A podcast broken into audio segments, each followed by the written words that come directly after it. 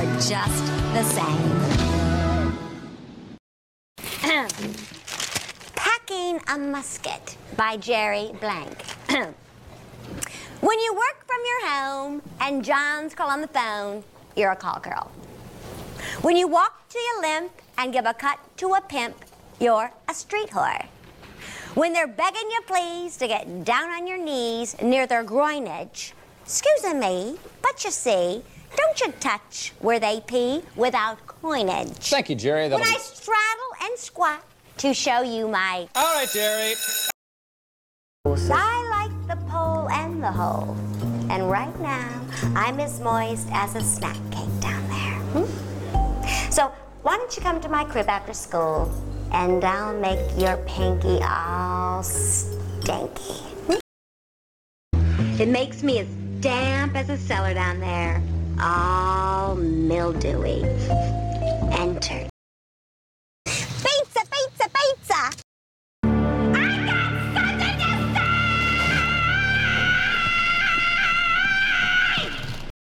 I don't know. We'd done Exit 57 together. We'd worked at Second City together, and we'd worked together for years, and done Exit 57, and then when that got canceled, we wanted to work together again. And Amy had always wanted Something to else do that would get canceled. exactly. Amy wanted always wanted to do an after-school special, and well, there wasn't much more uh, to that yet. And she always wanted to do an after-school special as a show. And so when she went to Comedy Central to pitch it, she said, "Would you help us?" And that was it. There, end of story. Oh, it- Paul, and and then we- Paul and we found, found this other video. yeah, from it was made in the late '60s. That it was about a um, It was called the trip back. It's a little Severia. Uh, trip back. Um, yeah, about about a like a 50-year-old woman who uh, um, was a junkie and like she was from Long Island and became a prostitute and a junkie. And then she was on the road to recovery and she'd go to high schools and talk. And the woman reminded me of Amy. And the best thing about the woman was that she would go to high schools and just yell. She'd sit by the table and chain smoke and yell at students. you, the Negro in the vest. With the beat. With the me. I know what you're doing. I know what you're into. I'm no. I was hip. I was fly. I was dope. I was one smart cookie and I couldn't get away with it. Exactly. I woke up on Dope Street with a needle in my arm.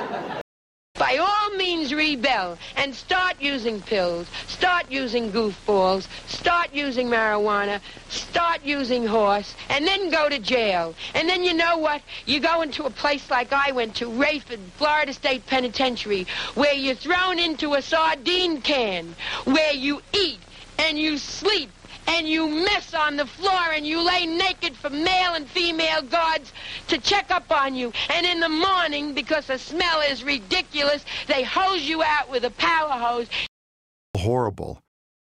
Well, I have a question. Don't you think you're being a bit presumptuous with us? You, you're uh, first of all, you said that you considered us hippies. What's your connotation for hippies? Because I don't think, uh, I don't think any of us are really hippies here. Well, now, I don't fine. Anybody really. Ah, my little catalyst here. You're playing devil's advocate. I love that. Well, I use the word hippie merely for the purposes of identification. What I was trying to say, I'll tell you exactly how it is. I was about 21 when I started using stuff. When I finally got into Synanon at the tender age of 46, I thought I was 21. You know, the false eyelashes, which I still wear, but I don't wear the mascara with it. I don't wear tight dresses. I wore dresses shorter than you kids. I really thought I was 21. My, my, my growing processes stopped.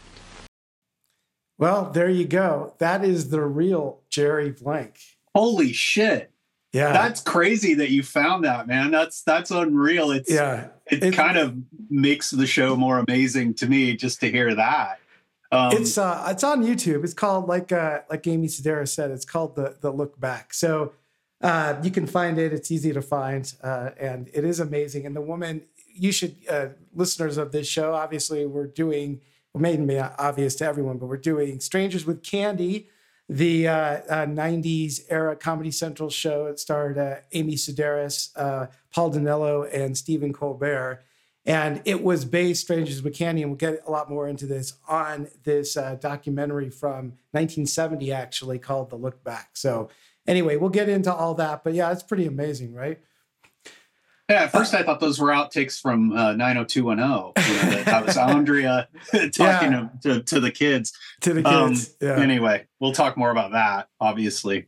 So that was kind of the inspiration. that was the inspiration Mm-hmm. uh, and you can see where where all that came from so anyway this is the cultural futures exchange cfx where we examine different uh, pieces of cultural ephemera uh, tv today but mu- music movies books all that kind of stuff dive into the context and time they came out what's happened since and our take on the future valuation in terms of going long short staying neutral that kind of thing and uh, today, obviously, as I mentioned, we're doing Strangers with Candy, a show that some of you have no doubt uh, watched and are aware of, and others may have never heard of.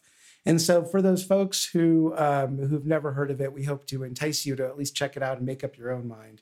And uh, we'll get into all of that. So, uh, do you have anything to add, Slip, before we get started with our personal histories?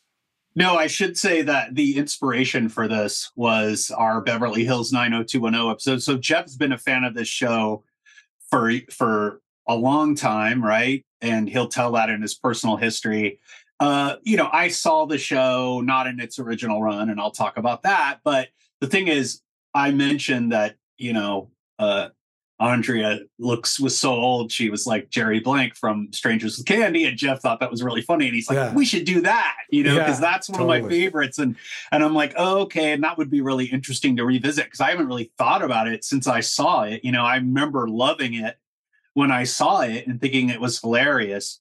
Um, but you know, I hadn't thought about it in years, and it, and it's and it's interesting. Another interesting one because um, you know, it's one of those things that isn't as old as some of the things we've done, but it really does seem like it wouldn't be done today No to me. way. Zero And I think we'll talk about why and talk about maybe why that's not a good thing in some ways and why maybe it is a good thing in some ways.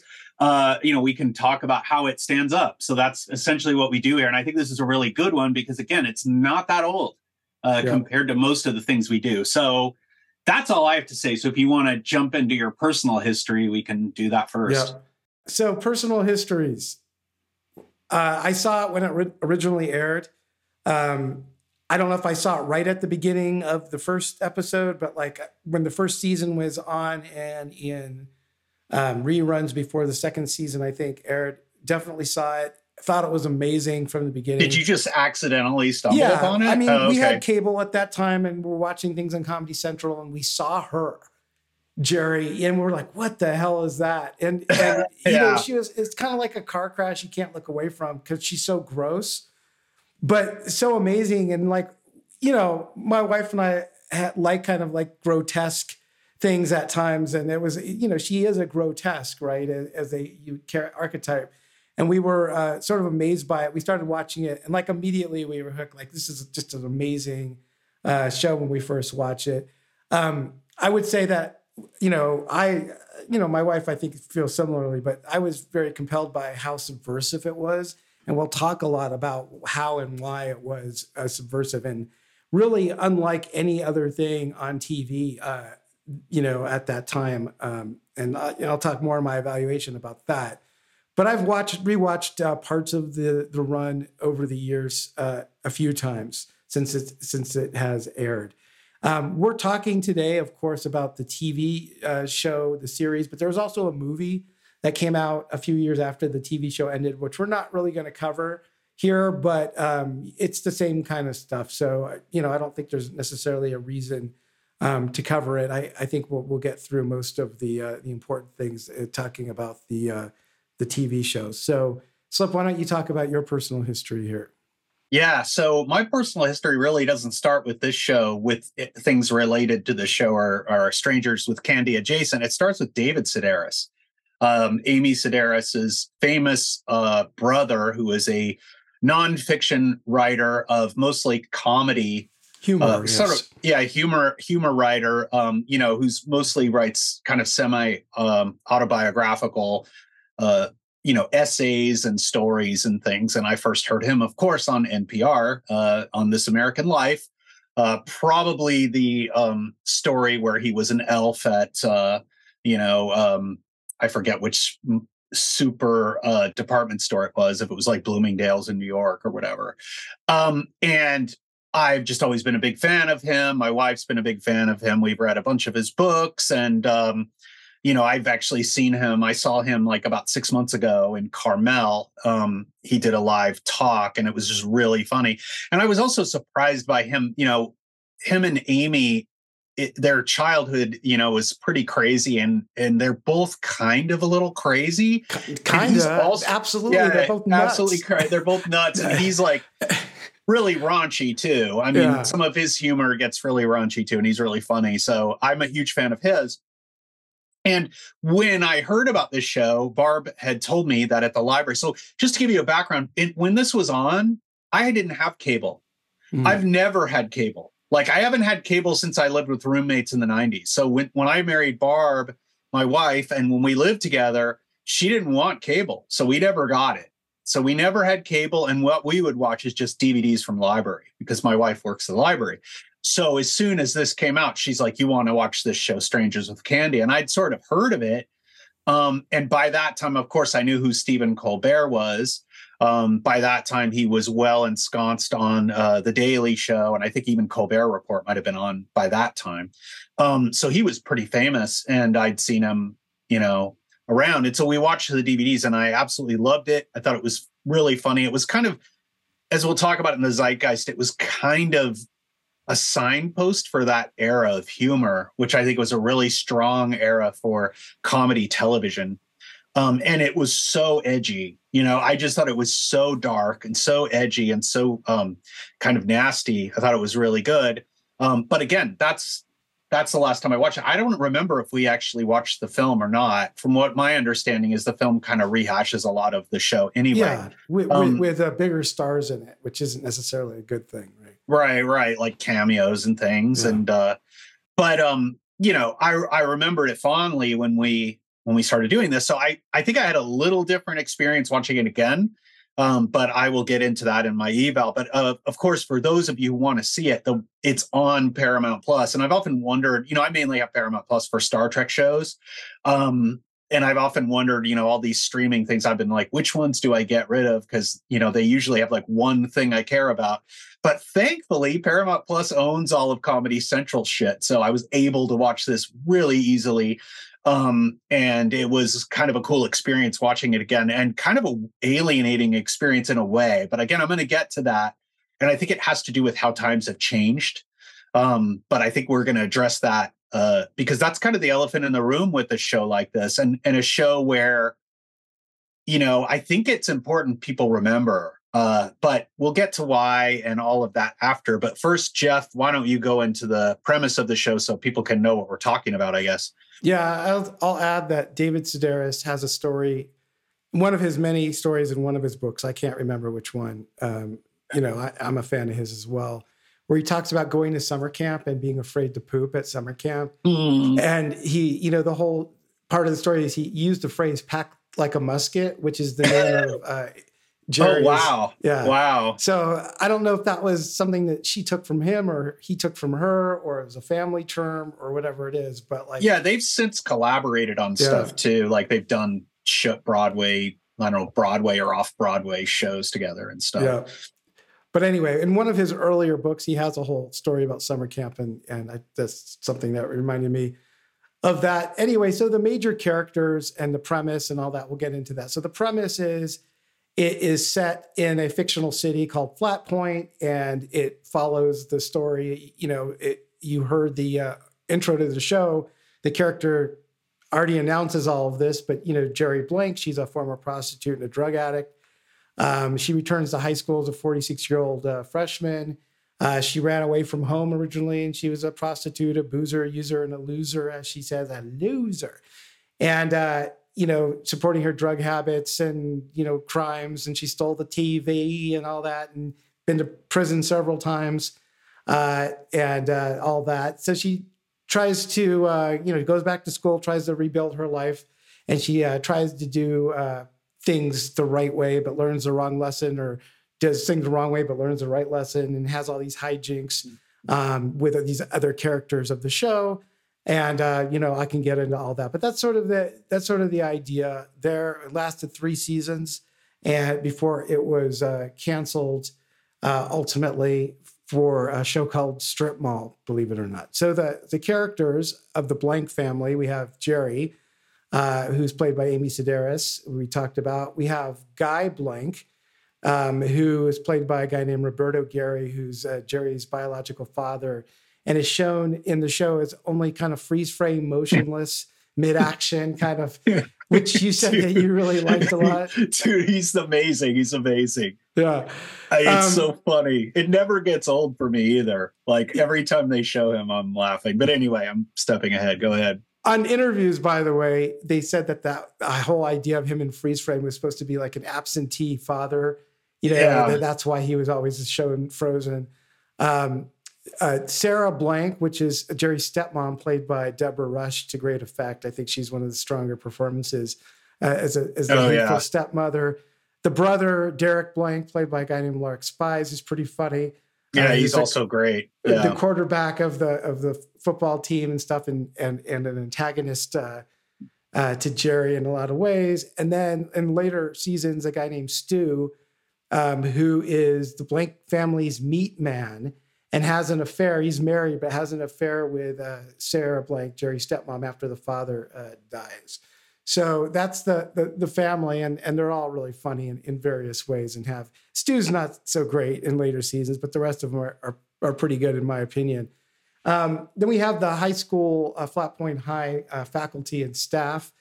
Um, we have a principal Onyx Blackman, played by Greg Hollimon, who's just fantastic on on is so funny uh, on, on the show, and he plays the principal. And his the, one of the funny things about it is that he is uh, he's he plays Onyx Blacks, Blackman, and he is a black man, and he is a very tall black man, and uh, he he is uh, his image is everywhere in the school. Like there's pictures of him like on every corner of the school and every room, and kind of haunting everything in, in classrooms and lockers on paper towels. Even it's kind of a joke on the show, and he's incredibly funny on it, and he has a lot of good lines and, and stuff like that.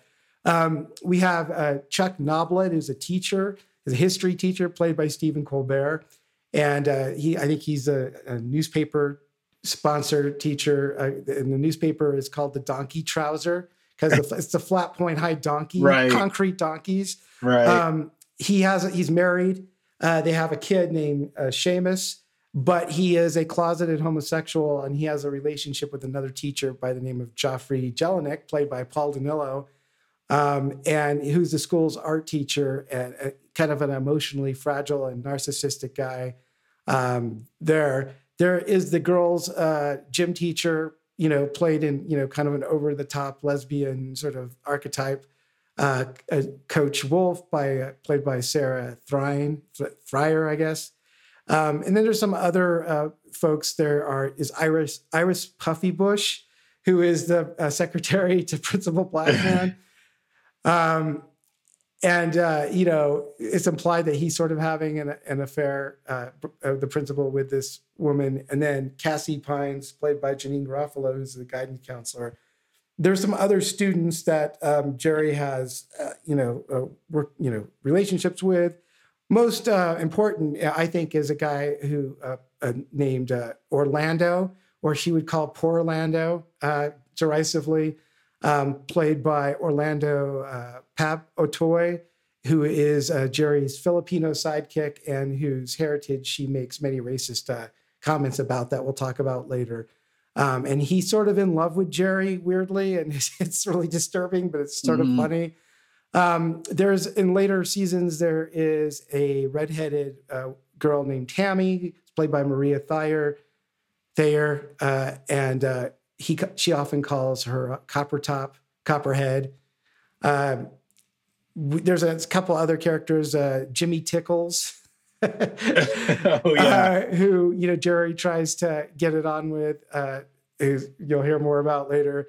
Mm. And then Paul Cotton, a love interest, uh, who gets to see uh, Jerry's a Liberty Bell.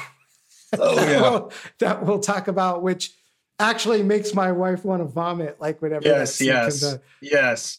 um, which it makes me laugh because it, it is like the grossest thing ever. And we'll, we'll talk about that.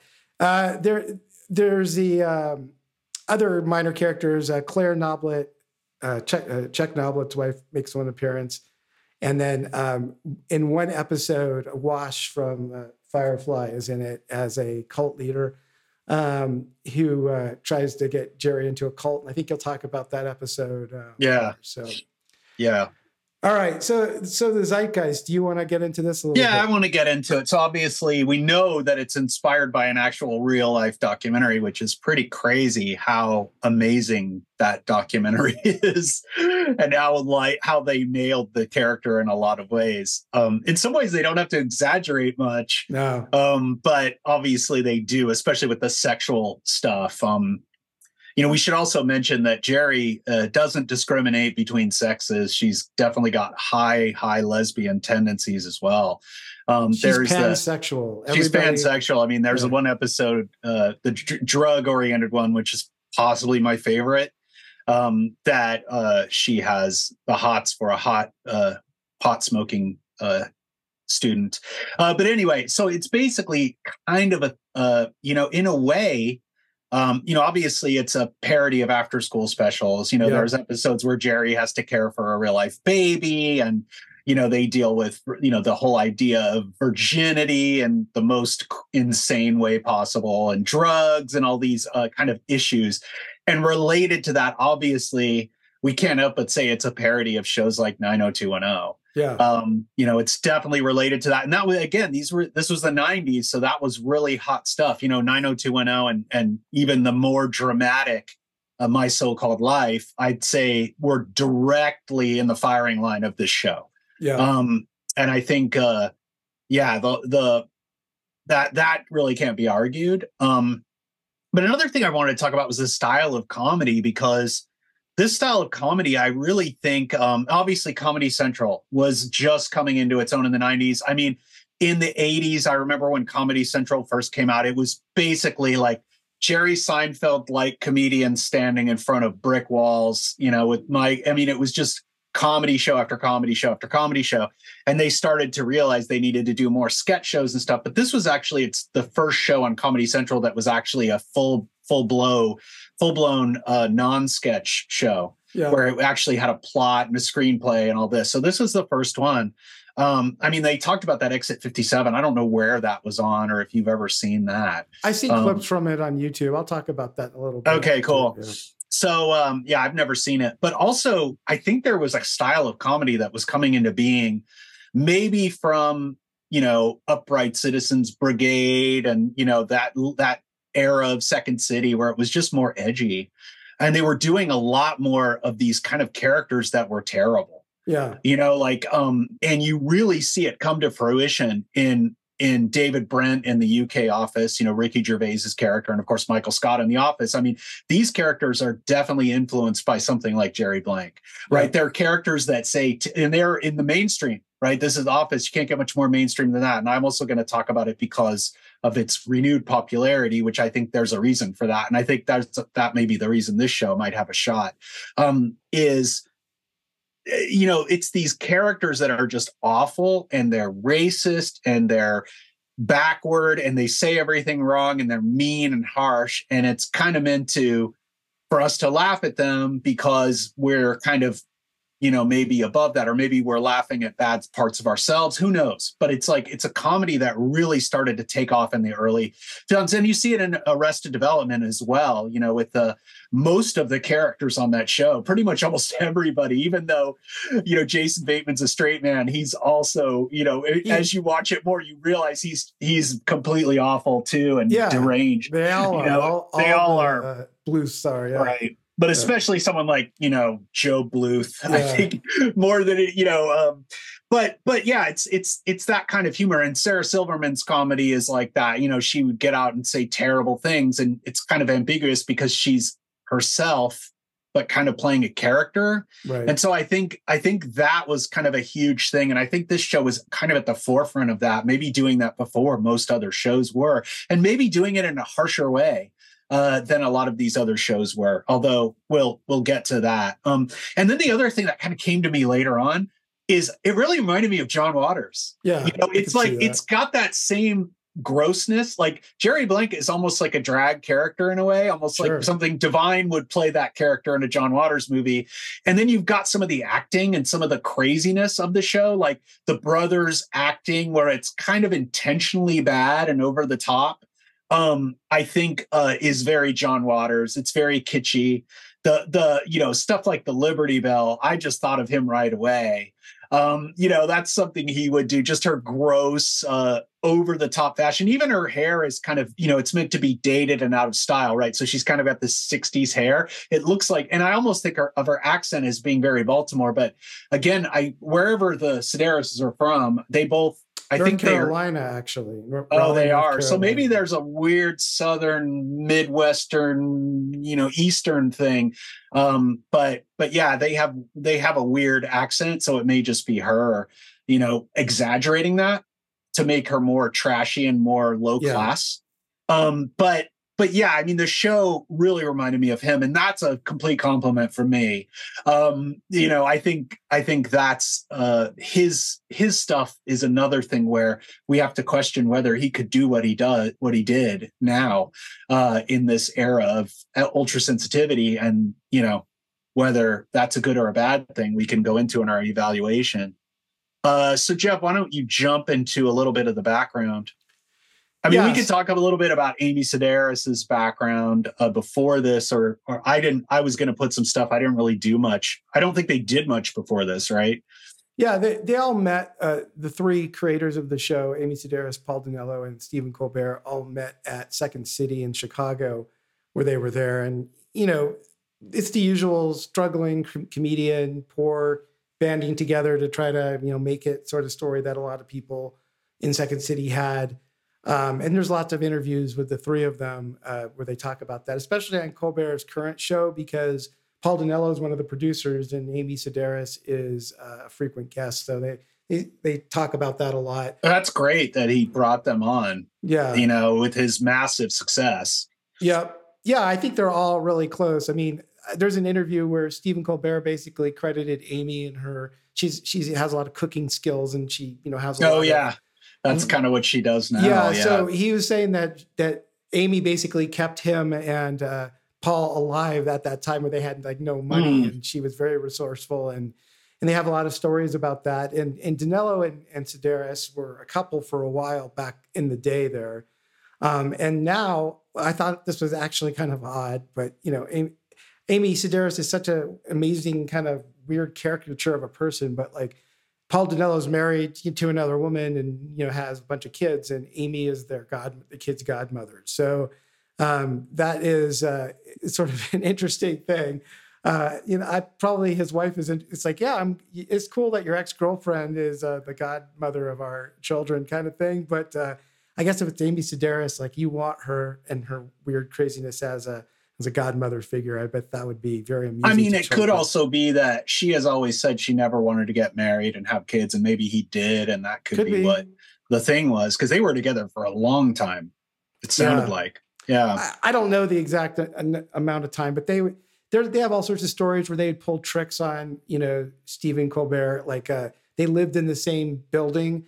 So I think Amy and Paul lived together, and Stephen lived upstairs, and like they would call him down and they would like get under the blanket and pretend to be having sex really loudly. So like when Stephen Colbert came in, he'd get all embarrassed because he was kind of a, you know, that type, you know, he'd get all embarrassed by that kind of stuff. And they just mess with him and make fun of him and stuff like that. Um, Amy is kind of actually really insane, you know, maybe even uncomfortably so. Cause she, I saw an interview where she told a story where they were, they were on tour of Second City and they were out in California and they took a trip to, um, Joshua Tree in, in the desert. And it was really super hot. And they had like a, a big thing of water that they let, an ice that they left in the car. And they went out on this hike. It was super hot. They got back to the car. The ice had all melted. It was all nice and cool in this cup. And she took it and drank a whole bunch of it and then took the rest of it and was about to hand it to Colbert and dumped it all on the ground. Shit, dude. You know, yeah. and- it's I mean, it's like that family, kind of dude. insanity, which is not Yeah. something that I could be into. But I mean, that's you know, show folk. I guess uh, they, I guess, think that's funny.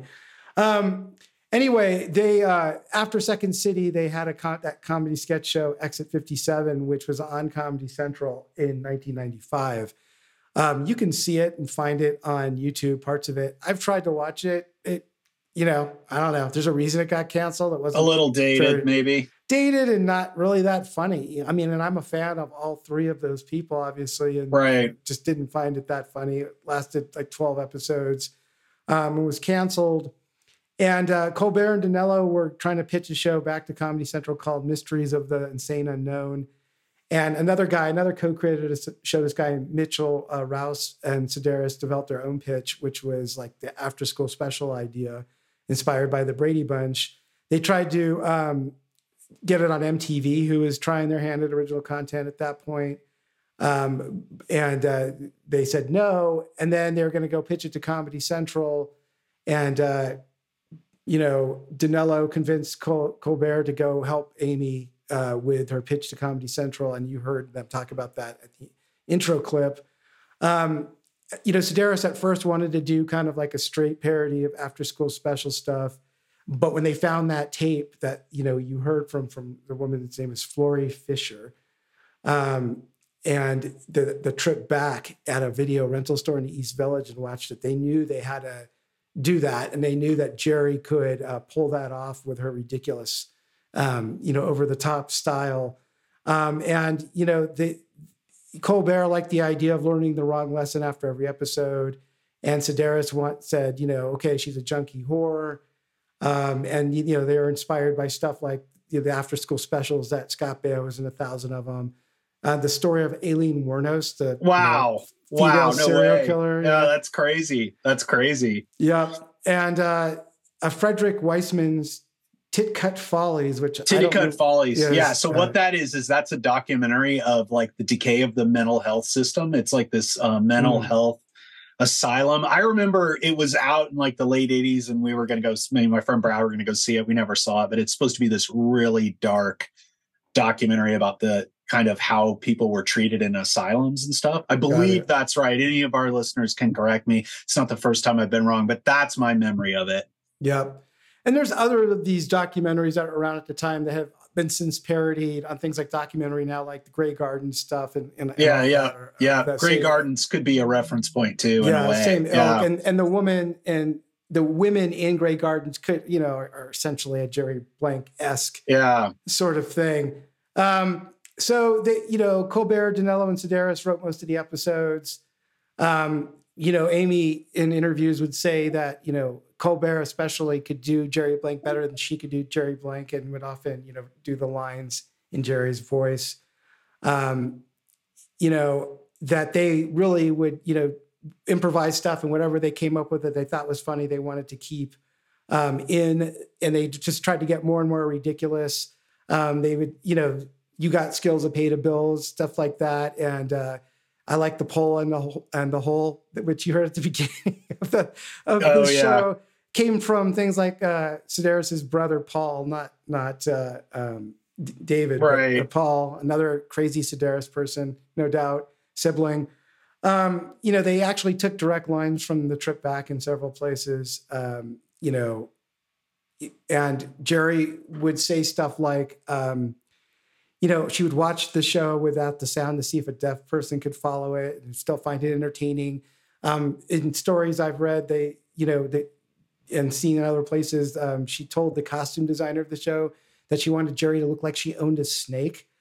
Uh, you Oh, know, that's just like awesome. just like weird shit like that. And uh, anyway, they, uh, you know, made this show uh, called "Strangers with Candy" on obviously don't taking don't take uh, candy from strangers, which would be like a topic from an after school. Uh, Yeah, totally. Right. Um, her look uh, was sort of like somebody who'd own a snake crossed with a professional golfer. was what, like one of the ways she described it, and it, it took you know well over uh, almost an hour for her to get into all of that. As she was wearing kind of a bodysuit. Um, Amy Sedaris, if you've never seen her in person, is rather diminutive. I think she's barely five feet tall and weighs like 90 pounds. And so uh, Jerry Blank's uh, big butt and all that stuff is definitely a bodysuit and, and all that. Um, the show was filmed in New York and New Jersey at different locations that both, uh, you know, appeared as a Flatpoint uh, High School, home of the Concrete Donkeys. And, uh, you know, over the different three seasons, uh, I think Rutherford, New Jersey was one of the locations, and somewhere in Westchester, New York was another. I don't know the exact uh, uh, city in Westchester County, but uh, somewhere up there. And that's kind of the story of the filming. So, do you want to talk about the um, aftermath, the reception of it? Yeah, I think the show was critically acclaimed and I think it was mildly successful. I mean, really, we can talk about whether the show deserved more seasons or not. I'm kind of of the opinion it kind of ran its course. You know, it's a it's a very tight idea. You know, it's like it's a very tight concept. There's only so much you can do with it, unless you you know you follow the 90210 route and have Jerry go to college. You know, which right. of course kind of almost doesn't make sense. Like, what college would she go to? She's yeah. like constantly failing, right? Um, but I think uh, you know, I think especially Amy Sedaris' performance. I mean, regardless of what they say about Stephen Colbert, which I don't doubt, he's brilliant on the show himself. Um, all of the cast is brilliant but her performance is crazy because she holds this facial expression the whole time. Yeah. And it's obviously not her real face. When you see her, she's kind of a cute little lady, you know, yeah. she, and she kind of does look like the cute homemakery, you know, she's, she's got these uh, nice little dresses on her craft books and stuff. So, so after the show, yeah, I think it was critically acclaimed enough and it had enough of a cult following that they did do a movie in 2005 which no one saw. you know, it's probably one of these movies that really didn't get wide distribution. I don't even remember hearing about it being in the theaters. And I don't remember if I saw the show before or after this. I think I saw it before 2005. It would have been right when the DVDs came out. So probably would have been early 2000s. Um, but yeah, I mean, it didn't do anything really. And they kind of left it at that. Um, but after the show, of course, Amy Sedaris Amy Sedaris started doing this thing where I believe her and Paul Dinello had a show, and it was like a craft kind of cooking show. Yeah. And then she also wrote these books, you know, these kind of uh, coffee table cookbooks and stuff. So she was really into crafts and cooking and things like that, which is kind of anti as anti Jerry Blank as you could get in a way. Um, she also uh, worked on with her brother David on several shows and appearances, uh, as well as most famously, probably recently, she has had a guest spot on the um, Disney show The Mandalorian. So she continues to work.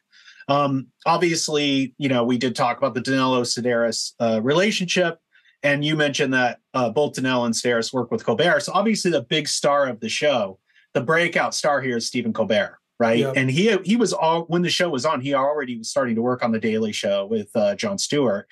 Um, and then eventually he would move on to the uh, Colbert Report, his own show, and then eventually he replaced David Letterman. Um, so he is probably one of the biggest stars out there, and definitely the biggest star to come from this show. I don't know uh, what some of the other people on the show did or who was on it, but um, I don't know if you know anybody else who did anything more not really. I, I think there there were some folks on the movie. Obviously, there were cameos by people like Paul Rudd and Winona Ryder and stuff like that. But right, and Winona from, Ryder is actually in the show as well. Did, yeah. Did Paul? Yeah, yeah. Winona Ryder was in the last episode of the series too. Yep, yep. And I think what's that? What's that guy who uh, was in Guardians of the Galaxy and that other TV show I never watched? Oh, um, Chris Chris Pratt. Yeah, he was he he was on the show too. Oh, that must have been a really early appearance for him. Yeah. Yeah. So that's a big, that's a huge star too. Yeah, so. I don't know. I don't know if he was in the TV show or he might have been in the movie. I, oh yeah, I, I, don't. I don't remember. He's on Parks. His breakthrough came on Parks and Rec- Recreation, um, yeah. and then he obviously got Guardians, and now is like a, you know, mega movie action star guy. Married to uh, uh, Arnold Schwarzenegger's daughter. That's right. That's right. I wonder if Arnold, you know, takes a dump in front of. Uh, you know, Chris, Dude, like that's did. your question. yeah. just like he did for that. Uh, oh, that's right. Hollywood that interviewer. Reporter. That's right. Yeah. Chris, come here. I want to welcome you to the yeah. family. Yeah. Eating on the Schwarzenegger, you must you must pass the Schwarzenegger test. Who is your daddy and what does he what do? does he do? Yeah, yeah, Um, totally. All right, back back to the fairway here. Um, Amy Sedaris also, I I have seen a few episodes of it. Has a cooking show on like it's like a kind of a Martha Martha Stewart parody type show. That's Yeah. on some cable channel where you know she actually makes real recipes, but then she'll like you know burn her hair off and you know stuff like that as a goof. Um, you know, just kind of like her homemaker character over the top, smiling, you know, manically, all that kind of stuff. Can't really watch it. I, I mean, you know, she's sort of funny for a while to me, but her, that her she's just too, just too manic on all her things that she does. That you know, the uh, Jerry Blank character is pretty much the only thing, um, and Strangers with Candy is pretty much the only thing that I really watched with with her. Um, all right, so let's talk a little bit about evaluations. Um, I'll go first here. uh, You know, and again, we're talking about the TV show series, not the not the movie. But I, I want to play um, a bit of a supercut of some of the kind of gross, sexy things that she says, in addition to the ones you heard at the beginning of the show. And then I'm going to talk a little bit about Jerry and her sexuality. Goodbye, Mom. Well, can't we still make out? Hey, Scroat. This doesn't concern you. Hmm, that's funny. Why does your finger smell like his ass? Sorry, but I'm sure it's not the first time you had balls slam against your face. It's the Liberty Bell. See the crack? Solid brass. Come on, ring it. Uh, Jerry, this is moving a little too fast for me. Come on. I never even. just relax. Oh. I hope Spike's still kicking. The bacon strip sizzling. Okay, so what you heard there um, includes two of my favorite things uh, from the show. Number one, where her brother it comes at, at- at her with a bunch of his football friends and is accusing her of something. I forget what it is, but he sticks his finger in her face, and that's what she says. Why does your finger smell like his ass?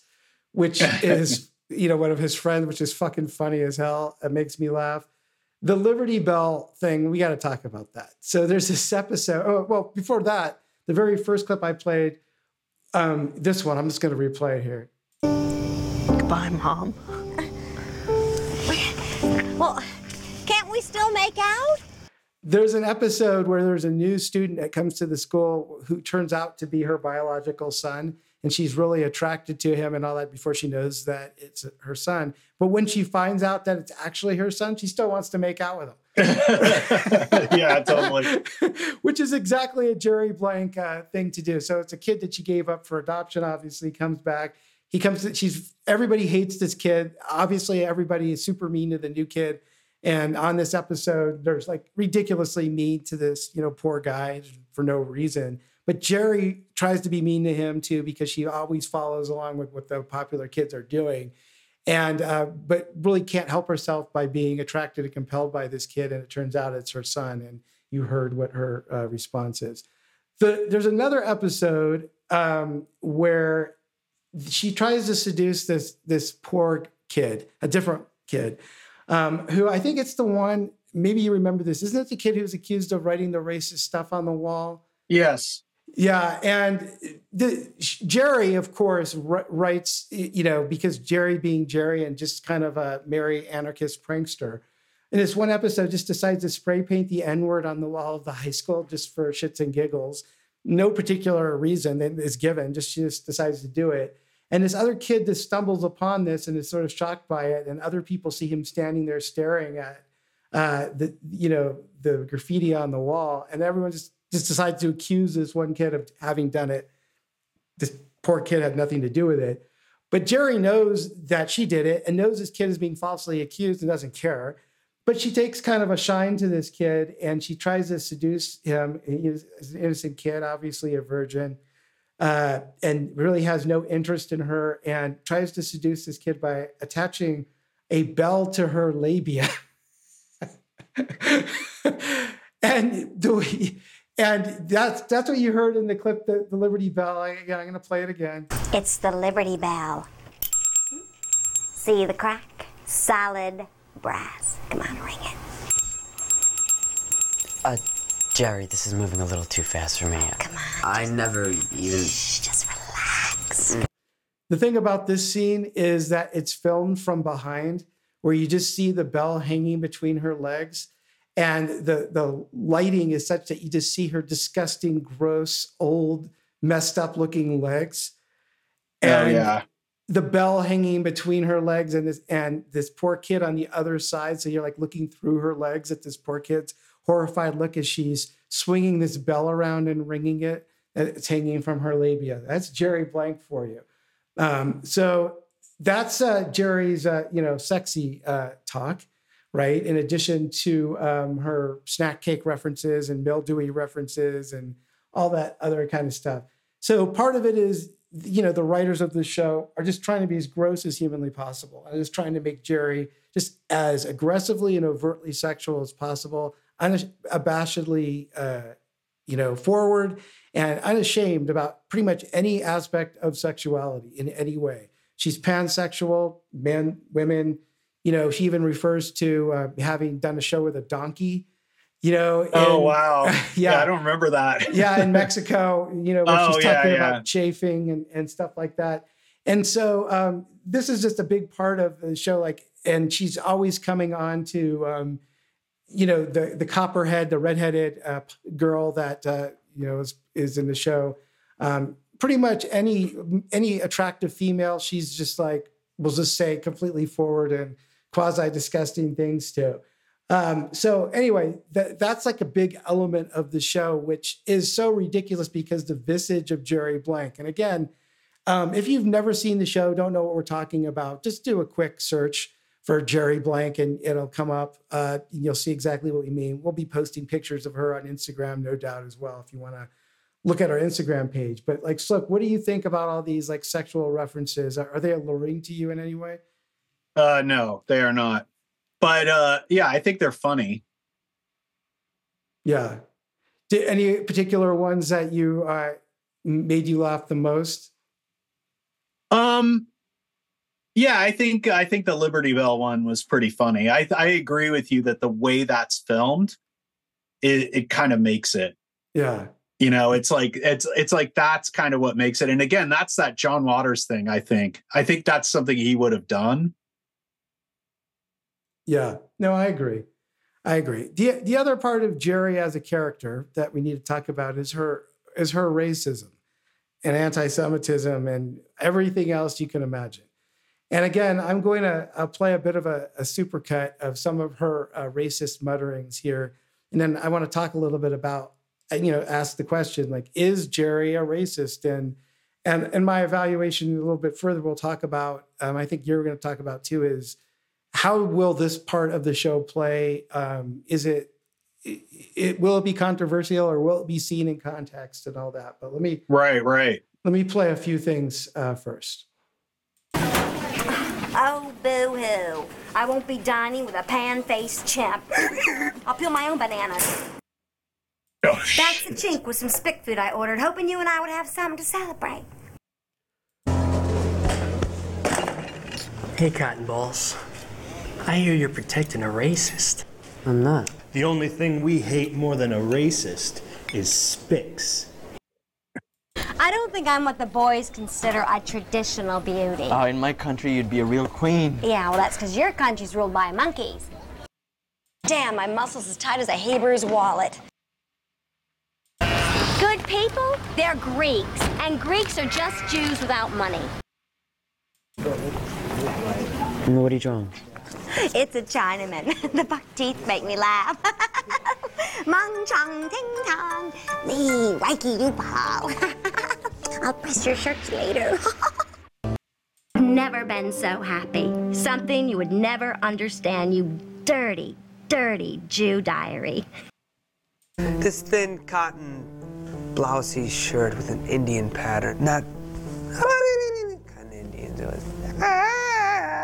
kind of Indian. And I'm not an Indian. It's just a coincidence that I have a love of gambling and booze and a knack for catching syphilis. Okay, so Whoa, dude, that was a lot. what is your reaction to all that? Yeah, I'll get into that in my evaluation. I think uh, I'm kind of not for it. I guess.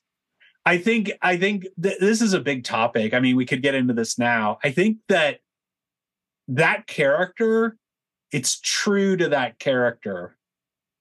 Uh, and the whole show is kind of full of those people, right? Yeah.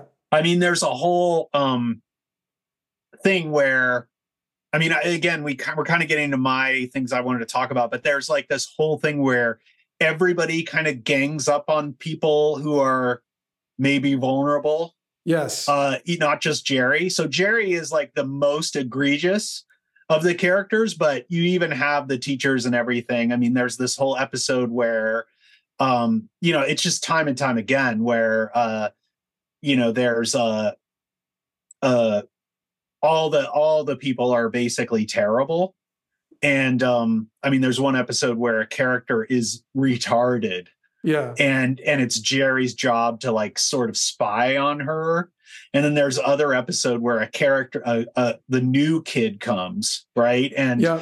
everybody's supposed to gang up on the new kid and hate the new kid. Who's and the, it's kind son? of a That's the one where it's right the one with her son but he's Yeah. new and she's like you know she's kind of befriending him because of the weird attraction to her own son which is of course super gross and meant to be that way Yeah. but also there's this whole thing of we're supposed to gang up on the new kid and it's supposed it's kind of a parody of like being you know that whole thing of the after school special where the new kid comes and they don't fit in and but it's like the show is such a dark vision of that that everybody is like actively competing against them even the teachers and stuff Yeah. so it's like it, it's it's meant to create that kind of atmosphere like the whole world is terrible and stuff and racist and i think the some parts of that show get this in a good way but like some of those comments it's just i just can't laugh at some of that stuff even though it's shocking. It's like to me looking back on that stuff now it's like it's almost like in 1999 we're like oh yeah these are just the weird people who still believe this shit. It's very obscure.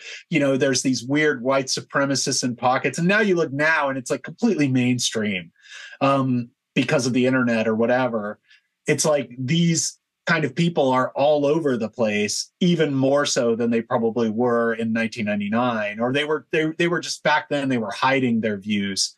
And now they feel comfortable about letting it out the way it is and it's like we realize that we haven't come anywhere. And it's kind of frustrating to see that you know and it's like watching the show i do understand what they're trying to do with it. And i do think you know i'm to make my final judgment on this in my evaluation section but i'm just going to say i think these are probably my least favorite parts of watching the show um because I think some of the humor stands up and some of it's like, you know, it's just too much. yeah, I don't know. Yeah. So, I mean, a question is Jerry a racist? Or, Yes. Yeah, yeah, yeah. I think that's meant to be, I think that's intentional. Right? She's Yeah. a terrible character. And they're Yes. showing, especially this old lady, right? Yes. That's kind of the thing. She's like, old lady who's been to jail. She's trashy. She doesn't have any education. Right. It's it's meant to be that way that she's this terrible racist, right? Yeah. I, I also, th- well, yeah, I mean, she, clearly they're trying to make her as awful as you could make a person. And that's Right. part of the, you know, the character. But I also think that there's an element here where she says these racist things. There's no question, but I think she's she she articulates these things as a way of putting herself above others, just like a lot of racism. You know, yeah, that's kind on- of what racism Right, right. is. It's a power play, right? Right. So it's it's not Yeah. I don't necessarily think she has any deep-seated hatred towards any of these, you know, people. Certainly like Orlando, who is her sidekick, she says all sorts of awful things to, um, is somebody who she spends a lot of time with and seems to genuinely like.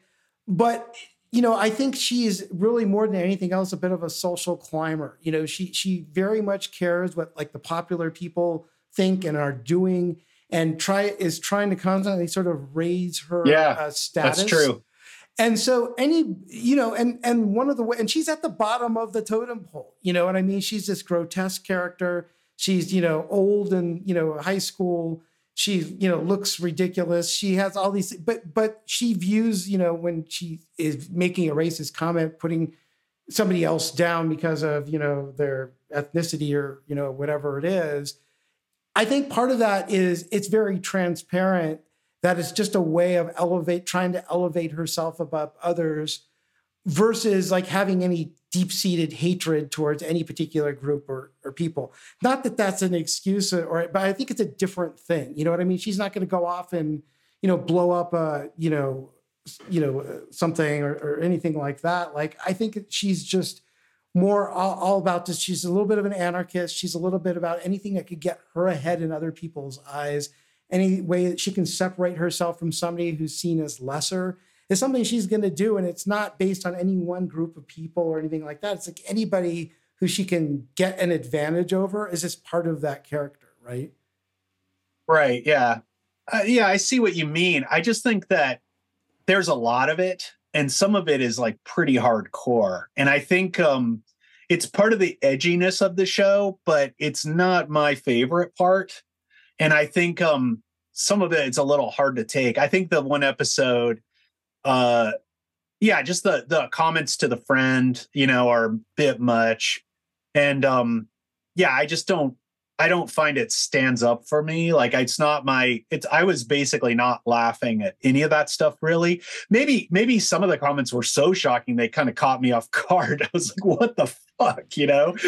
I mean i think again i think it's it's meant to be uh, kind of a dark satire and it meant to bring that stuff up. And I do think there's one episode that really does, I think it does it kind of shows a contrast between most of the times they bring it up and the one time I think they bring it up where I think it's like, wow, this is actually really ahead of its time. Um, but I'll get into that in my eval because I think, um, yeah, I get what you're saying, but I also think it's meant to make the character even more crazy and more negative. And i also think it's it's just the show the whole tone of the show is dark satire. So they're gonna and and this is the time in comedy where there was no off limits. You know they yeah. were basically like we're gonna satirize this stuff so dark. We're gonna go dark. And you know their intention is not racist. But now we're in a time when that doesn't seem to matter as much. And maybe who's doing the satirizing is important versus who isn't. And and i think we can talk about that because i don't uh, i think that's the one thing about the show that might put people off. Um i mean there are other things you know it's nasty and you know it's like mean humor and stuff and my, not my some people might not have that dark sense of humor but if you have a good sense of humor a dark sense of humor there's a lot to recommend the show. Um and even some of the racially there's one racial joke uh, that I think could be construed as racial that I think is in I think in a better spirit of what that kind of jokes are than some of the stuff she says. Um, I think they kind of overdo that a bit, and it doesn't. I'm not sure it stands up for me. But again, I'll talk a little bit more about that. I mean, mostly what I had to say I've said, but um, yeah, I see what you're saying too. I I definitely think it's character formation, um, but are there other ways to do that? Is the is the thing? I'm not sure how it stands up for me. I I also think that context is everything in these sorts of things, and and I get what you're saying is not everyone's going to invest the time or uh, make the informational or con- or uh, you know time uh, other investments in trying to figure out who these people are, what the show's about. They might just hear something out of context and just say, haha, there's an example of somebody saying something awful without understanding the the, the larger piece of where this uh, comes from. I think if you really look at the show, do I mean, do you really think Paul Dinello and Stephen Colbert and Amy Sedaris are racist? No. I mean, if you know anything about them or seen them or know about their backgrounds and what they have to say about things, that's not at all who they are. I think they're they were trying to be shocking they were trying to make this character as over the top as possible. And I think on even some of the things that they have her saying, they're so over the top, they're just absurd. Like this one, I'm going to play it again. never been so happy. Something you would never understand, you dirty, dirty Jew diary.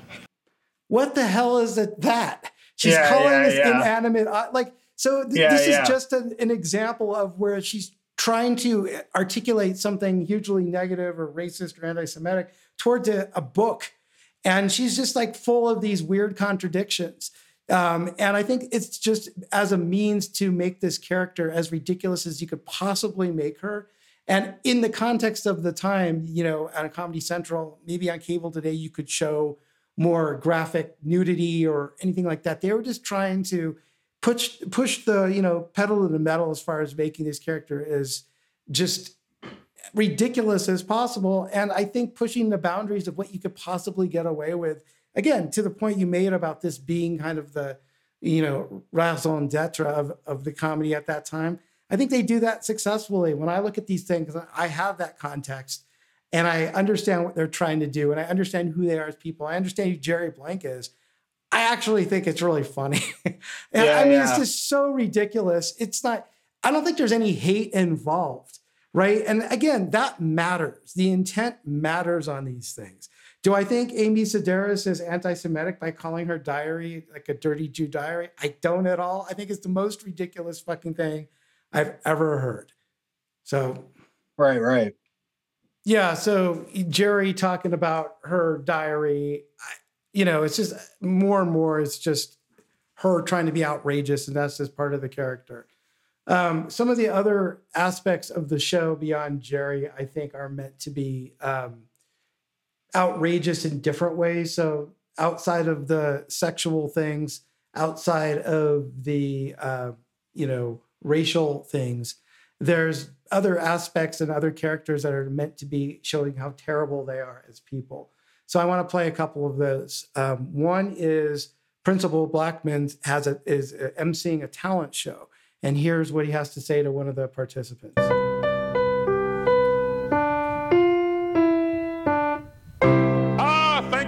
Christopher Searles of Charlottetown Elementary.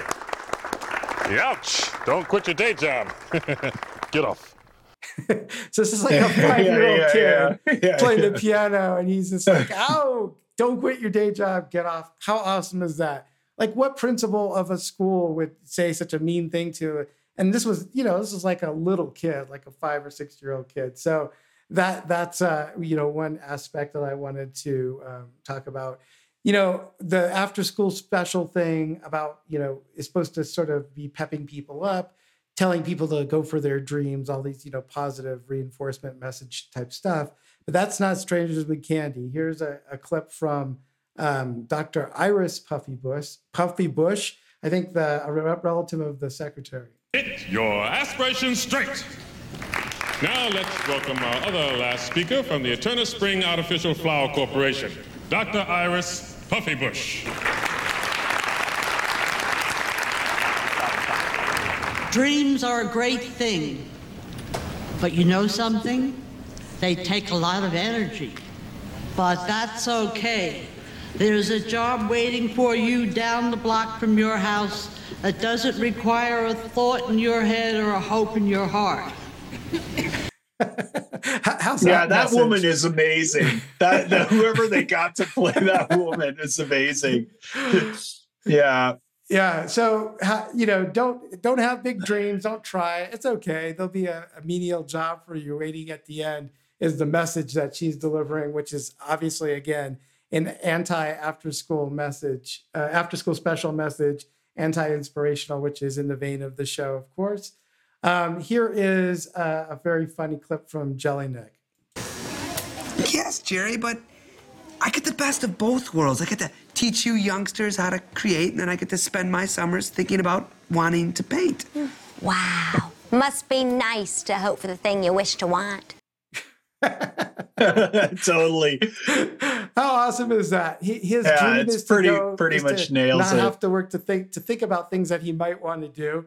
Right? Again, playing on like what's the worst thing you could say as a teacher to a student, and there's a ton of those.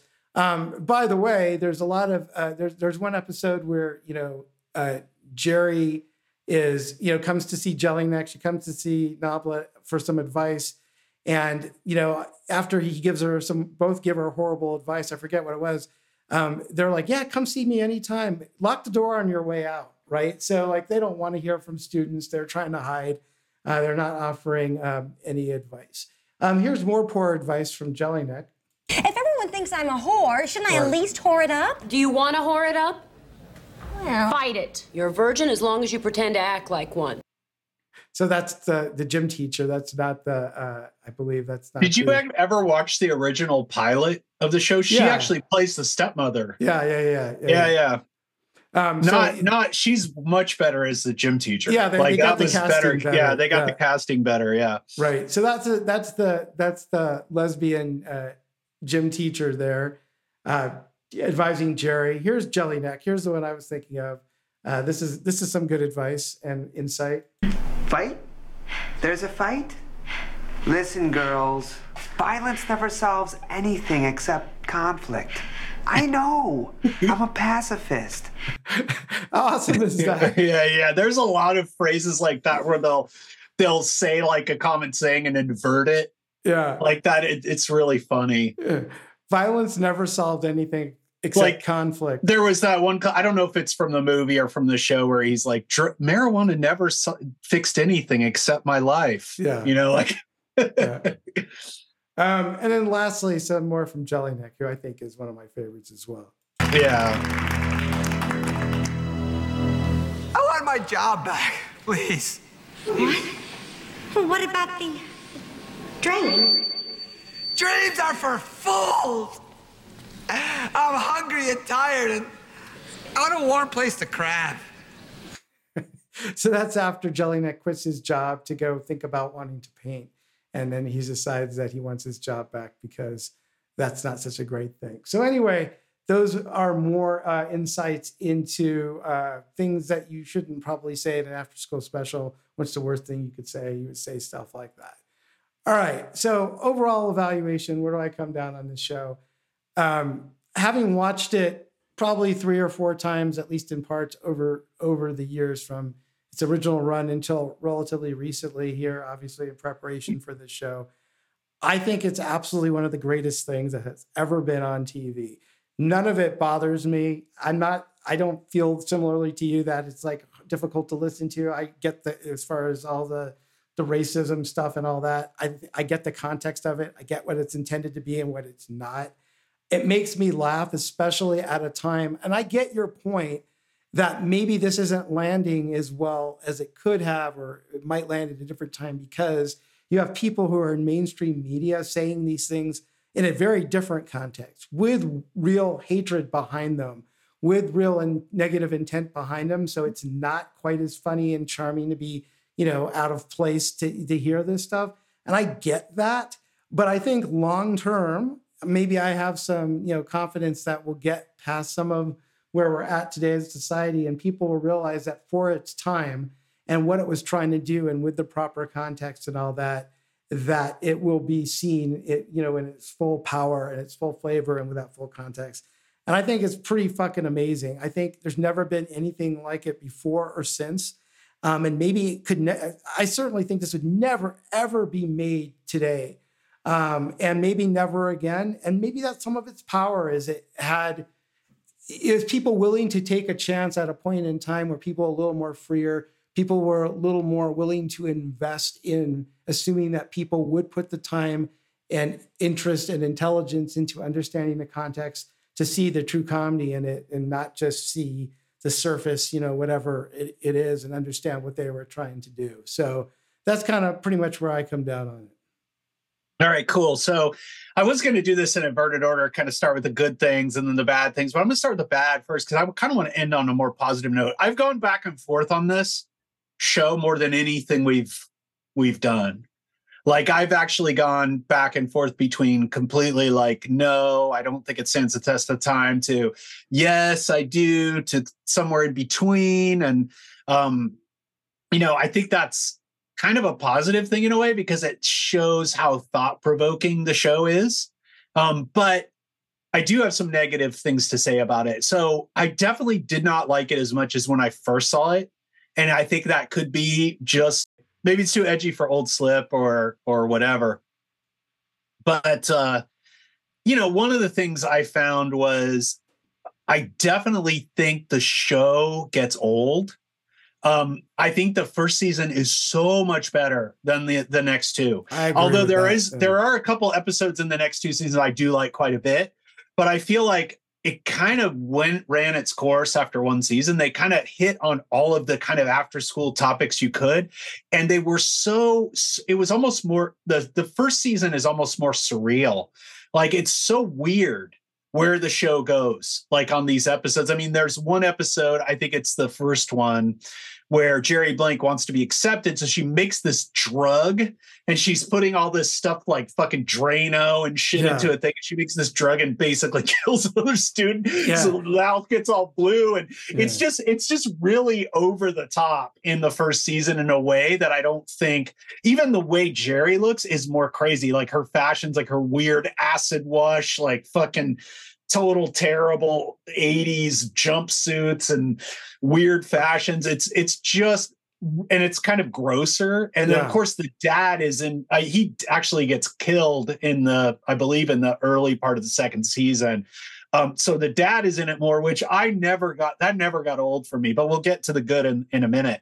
Um, I thought it was a pretty limited concept, you know, this whole after school parody. So I think it may have run its course after the first season. Um, and then it's, of course, you know, the most, you know, with this kind of edgy comedy, it's kind of a double edged sword where it's like, you know, it's great that they're they're they're not being nice. They're being, you know, they're satirizing everything. It's getting really dark, but there's this whole thing of how far do you go and and what it ends up coming out as and i think um you know just to give an example like you know there's all these comments jeff played and uh the monkey comments and all that and there is the intention behind those comments which is obviously not racist. The people who created the show are not intentionally racist.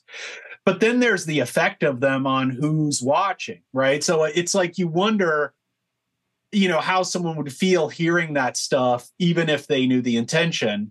They may they may not want to see it you know? So it's like here's an example so so there's another show i like the office which of course is an interesting one to compare this show to because it's of that same era it's obviously not as edgy as this show by any means it's a much more mainstream show but there's an episode of The Office called German Christmas where Dwight Schrute dressed up as this character, Belsnickel. It's actually a real thing.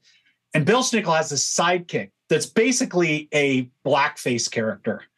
And um, the uh, his his friend his kind of assistant on the show, Nate, uh, it you know the the they, he they see a picture of Belsnickel with this blackface character, and they're like, oh, you know, uh, oh God, that that blackface character is so terrible and all this stuff. You shouldn't you shouldn't uh you know it's good that you didn't bring him and then dwight gets on the immediately gets on the cell phone and you cut to the character who's completely dressed as the blackface character walking up. And he's like you know and then he turns around and walks away like don't come. And it's meant and it's funny. It's funny because you know this is perfect for the character of dwight. He is completely an idiot and would bring this character thinking it's fine. And then he immediately calls him and tells him go away but you see that shot. That's been cut out that doesn't exist anymore. If you watch the office on peacock you cannot see that. I have the Mm. blu-rays. It's on there. But it's like to me when i saw it i laughed. But any blackface people just don't want to see it. It doesn't matter if it's criticizing it or not. It doesn't matter if it's in historical context or not. People are kind of fucking done with that. And i can kind of accept that. I'm like okay you know it's not my call. Maybe it's not my call you know it's like maybe it's these other people's call so i i kind of look at it like maybe maybe the people who are doing these jokes shouldn't be doing these jokes maybe they should leave it to other people to do them. You know or maybe maybe they shouldn't do it so much you know? So it's like to me when i see these comments i can kind of put myself under those people's perspective and say maybe i don't want to see this kind of thing you know? But i don't think that means the show should be canceled or anything i just think i think it means that look if you don't if you want to see this you're going to see this if you watch this show. Yeah, you I think it, that's it deals with this stuff head on and it's like you know just be warned that you know this stuff is there and try to look at it like these people are trying to criticize this kind of character. You know the this kind of thing. It's it's basically in a way it's acknowledging racism in a really straightforward fashion but i could see why people would be like not into it. And and to me it was a bit much. I was kind of like ah this is i wish there were other jokes. Now so that's the racism side and i've kind of said the, the other things i don't like about it. But as far as the racism side there is one episode that i think stands out that i think is it kind of actually is ahead of its time, which is called Dreams on the Rock. So this episode deals with racism in a way I think is really cool. And uh, what it is is there's this play that's going to be put on. I believe it's called A Raisin in the Sun, and it's an African American play. Mm-hmm. But all of the cast is white, and including Jerry gets a lead role, right? So, and it's it's basically goes to that whole Oscars so white and that white washing, you know, where you know you had like um characters who are supposed to be Asian being cast like like Scarlett Johansson or you know in this case it's exaggerated right? Where all the characters uh, that are black are played by white people like every single one and they and they have obvious uh, eligible black characters on the show who could be the actors and they're just dismissed. And i think this is intentional and i think it's a pretty good commentary and was kind of ahead of its time in a way, even though it's crazy that it's ahead of its time, right? Even in the 90s, the Oscars were still like 99% fucking white people. And it took forever for, I think just a few years later, Halle Berry and um, won the first best actress award for uh, African American actress. But it's like, it's like this show actually dealt with that in a way that I think stands a test of time. I thought this episode was great. Um, and I think as as a as a whole, I'm kind of like while I do believe that you know some of the racism stuff is hardcore and I don't like it that much, I do think that I don't want edgy comedy to go away. You know, I don't want this. Like, I think about John Waters. I think about his over the top offensiveness and how funny it is, or something like Female Trouble, or something like Pink Flamingos. God, just wouldn't be made today. It barely made it then. It was at the time, it was just so cutting edge and so offensive in your face, but funny, you know, and it's like, and I think this show is that way too. You know, it's like there's stuff on the show that's super funny. And I think this show is so dark and cutting edge. I think it should be preserved. You know, I don't think that we should ban this kind of, I think it's kind of dangerous to ban this kind of humor um, entirely, even though there are things about it I don't that aren't my favorite, right? I think it's more. I, I just got to say, I think it's more powerful if you're trying to say a message. It's more powerful to use this kind of comedy and to use people as skilled as these people in Yeah. portraying this kind of comedy than Right. this current mode of like, well, we're just going to edit everything out. We're just going to completely sanitize everything that could possibly be offensive to anybody for any reason. And we're just going to pretend all this doesn't exist when clearly it does. When clearly the world we live in is filled with all sorts of people who really hold these views and really have this kind of hatred. To, to be, I think it's much more effective education, in my opinion, to have people who are as skilled as Dinello and Colbert and Sedaris satirizing and educating by uh, satirization or satire would be the word, right? Um, then just to say, well, we're just going to pretend all this exists and everybody gets along and never mind, there's nothing to see here. I think that's completely ridiculous, ineffective, Yeah. and stupid. Yeah, I mean, I worry that we're kind of throwing the baby out with the bathwater when we do that stuff. Like you're getting rid of uh, something that has merit because of just a changing time.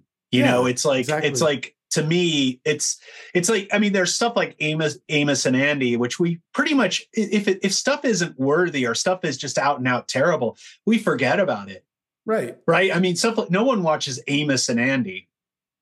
I was actually shocked by my wife's mother had the laser disc of that. I'm like, what the fuck is this? Yeah. Of course, her mom was losing her mind after a while, you know. So I don't know if she bought that at that time, but again, it was a different time, and she grew up with that shit. But Yeah. none of us commemorate that stuff now. You know, that's just mean spirited. You know, it's just there's nothing good about it. It's just terrible, right? And no one, no one uh, pays attention to that anymore. Well, I and, mean- and we should acknowledge that it existed, but it's not like we watch it anymore, you know? Well, to play devil's advocate a little bit, I know we're we're beating this to death, but like I think it's an important part of the show. If somebody were to watch the show, let let's just theoretically take somebody who is a racist who believes and all the things that she that Jerry says, and watches this show in the future. Okay, so sometime in the future, and watches it say, "Well, I really like Jerry. I think Jerry's great because she says all these terrible things about all these people." that person's aligning himself with Jerry Blank and holding Jerry Blank out as some kind of you know uh, you know paragon of something good. This is the worst person ever, and portrayed this way in every single episode to the extreme. Like that in itself is a ridiculous parody. Like no, like I, I just don't see this show and those things being any danger uh, you know, to to anybody getting the wrong impression. I get your point about there's people who just don't want to hear this and don't want to. That's fine. That's told. Don't watch it.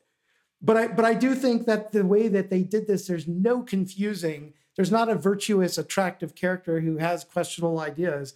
There's just the worst person ever, who's a junkie, a whore, a pros, you, you know, uh, you know, just like a, a liar, a thief you know, like all the worst attributes a human could have, who also has these things, these characteristics. Like he couldn't be more, more over the top ridiculous. And I just think there's no danger of anybody in the future like getting the wrong message from her. You know what I mean? Within reason. So anyway. Yeah. So I mean, um, you know, as far as other notable episodes, I do really like the two-part cold episode that's not in season one. It's in season two with Alan Tudyk. I think he's really good. Obviously, it's just it's just a fun episode, you know, where Jerry gets involved in a cult, and it's very good about how the cult.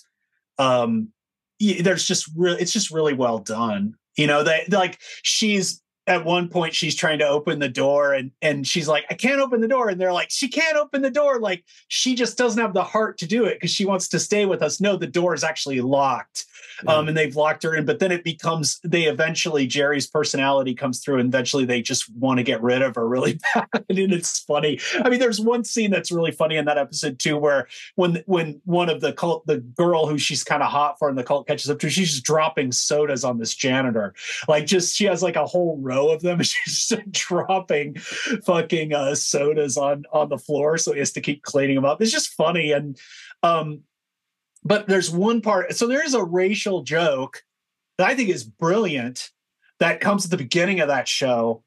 Uh, that where Jerry is playing this video game that's like a presidential assassin game, and this actually made me laugh out loud. Um, so play that.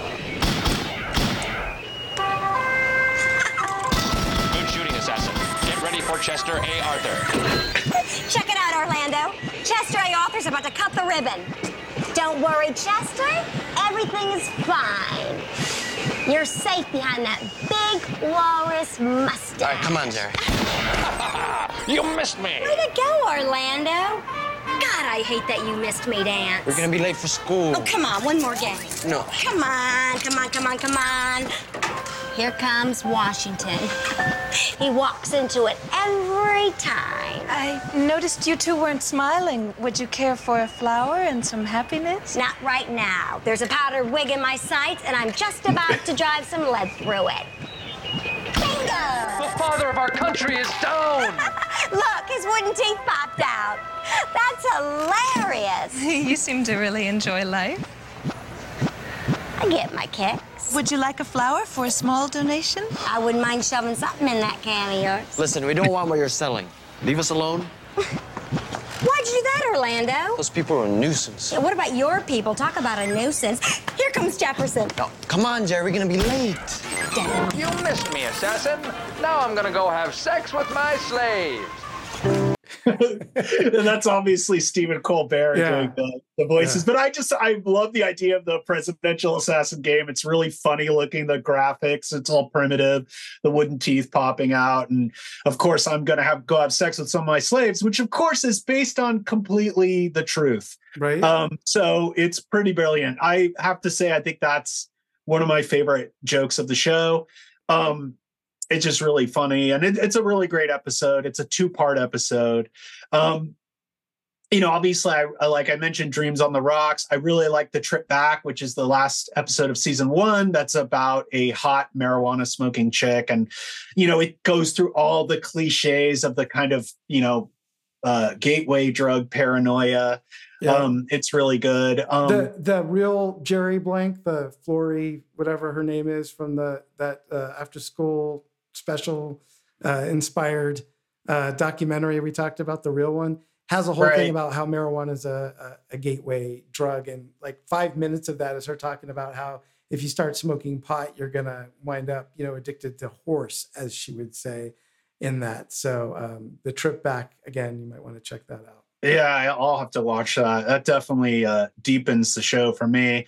Uh, other good things about it, I think the dad uh, never got old for me. Every time it would come on, I would be laughing.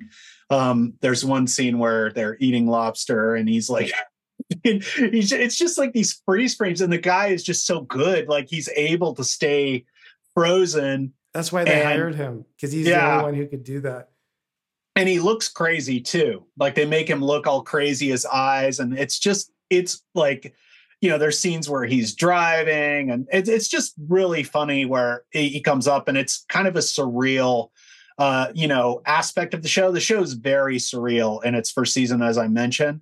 Um, I also like a scene, a show called Boogie Nights. That is the one where the son, you know, she gets together with the son, but there's this whole prom and it's called Bogey Nights, and they're all dressed as in golf clothes, and it's just really weird. Like it's it's almost like an acid induced uh, show in some ways in the first season. Um, I mean, there's so so many surreal moments um, and then just how nasty it gets. I mean, Jeff played um, all the quotes like Liberty Bell, uh, Pinky all stinky. Um, there's one, I think the one where the character is blind behind black eyes. I think that episode isn't great. I think the joke gets old really fast. But there is one where they're, of course, he's blind, so everyone's picking on him, and and her brother's picking on him, and and uh, they're trying to get his goat, and he's not going for it, and so they get mad, and the brother goes, "Let's go watch let's go watch gay porn to rebuild our hate. That pretty much was a really funny, funny thing. And then there's uh, this clip right after Jerry reads her great Musket poem. Uh, Stephen Colbert, uh, as Mr. Noblet, has this to say. All right, everybody, for tomorrow, I want you to write a history poem on Hiroshima, but nothing too faggy. that of course made me and my wife Barb laugh really loud. I mean, it's like he's writing it on the board as if it's an instruction. Nothing too faggy. Yes. One other thing I should mention too is another one of my favorite things is a show called The Best Show, and it was pretty. It's an un, you know, it was a pretty underground show on a radio station called WFMU, but they had made this recording called Rock, Rot, and Rule in the late 90s that was kind of making the circuits around the comedy world. You know, like Conan O'Brien was a real fan of it. And it's basically uh, Tom Scharpling uh, talking to his comedic partner, Jon Wurster. you know, he's a musician and, and he does kind of jokey tapes with Tom where they parody things. And he's this guy who's written this book called Rock, Rotten Rule. Uh, you know, you write all the, it's just three columns and he's basically Tom's asking him whether this band rocks, rots, or rules, and they'd, they'd, rot because the publisher didn't want to do suck or whatever. And it's really funny, and it's like a tape that went around, and it's funny because there's a huge reference to it on this show. There's a scene. It's the episode where um, the whole uh, cast does uh, "Carry On My Wayward Son" at the end of the episode, right? Mm-hmm. And and um, you know, of course, uh, Noblet has it on the board. He's got Rock, Rotten Rule, and he's got Kansas there um, in the rock column. And it was just a cool reference because I'm like, oh, yeah, this was going around at this time. It was around 98, 99 when they made this tape. And every, you know, it kind of went around and people like they made a, a cassette tape or CD of this and it was going around the comedy circles because comedians thought it was really funny. Um, and it's just one of many things he did. But I was like shocked. I was like, holy shit, that's you know that's the best show. Um anyway i really like that. Um so yeah again overall i would say i'm kind of neutral on the show's quality as a whole. I think it's really edgy. I think that it's worth seeing. Um and i hope it stands the test of time. I just don't know. You know it depends on how things go in the world. Um and i think i really want to defend kind of comedy that's edgy more than I want to condemn it. So I'm kind of more on the side of that this show should be seen and should stand the test of time because I think it's it's especially its first season in its purest form is just kind of a really amazing edgy work of comedy you know Yeah. and risky and they took risk and they and they definitely went farther than most shows would go um but i could see where some people would not like aspects of it. Um i don't think it's perfect but uh you know jeff's definitely a bigger fan of it than i am but it was cool to revisit it and kind of especially in light of you know the way things have have been trending in media where everybody's afraid of everything. I definitely don't agree with that. Um and i don't agree with editing it either. I don't agree with editing that office that they did um i think it's better to show that and have it and basically have it com- comment on something like that than just take it out. Especially because the intention is so obviously against it. Um but again that's what they decided to do i mean um and uh that's the only thing they did and there's other stuff on the show that they could do uh with that show because it's so it it for a mainstream show it gets pretty edgy with the character of michael scott especially but Well, it's like people aren't willing to take any chances on anything anymore. It's just easier to avoid all controversy yeah than to confront anything in any kind of sophisticated or subtle way or anything like that. It's just like, oh, we just don't want to hear about it. We don't want to deal with anyone who's not going to understand or invest the time to understand it. So that's what happens, right? You just edit it out. right right So cool i think All that's right. it i mean uh, yeah i think i'm neutral as to its prospects i'm i'm kind of not going to short it because i don't want to be on the side of shorting it but realistically i don't know you know it was such a, a obscure show in a way but i do see articles about it people still talk about it um so you know we'll see All right. So you're neutral. I'm definitely long. I think this is a cult classic. I think in the future it will wind up being seen as a groundbreaking show, especially if we keep getting more and more, um, you know, sanitized as a society, trying to pretend that these things don't exist, trying to hide everything, just, you know, some ridiculous aspects that are going on. You know, in 2023, I think this show will be seen as, as you know, groundbreaking, maybe the last of a of an era in, in some ways, if that's the case. So I think if that were to pan out, I think the show would even be even more um, popular in the future as a, as a cult show, and it's something that people will go back and uh, revisit. So that's all we got. Uh, Strangers with Candy. Go check it out on Paramount Plus. I guess you can watch it now. You can get the DVDs of it and so forth and so on. So catch you next time.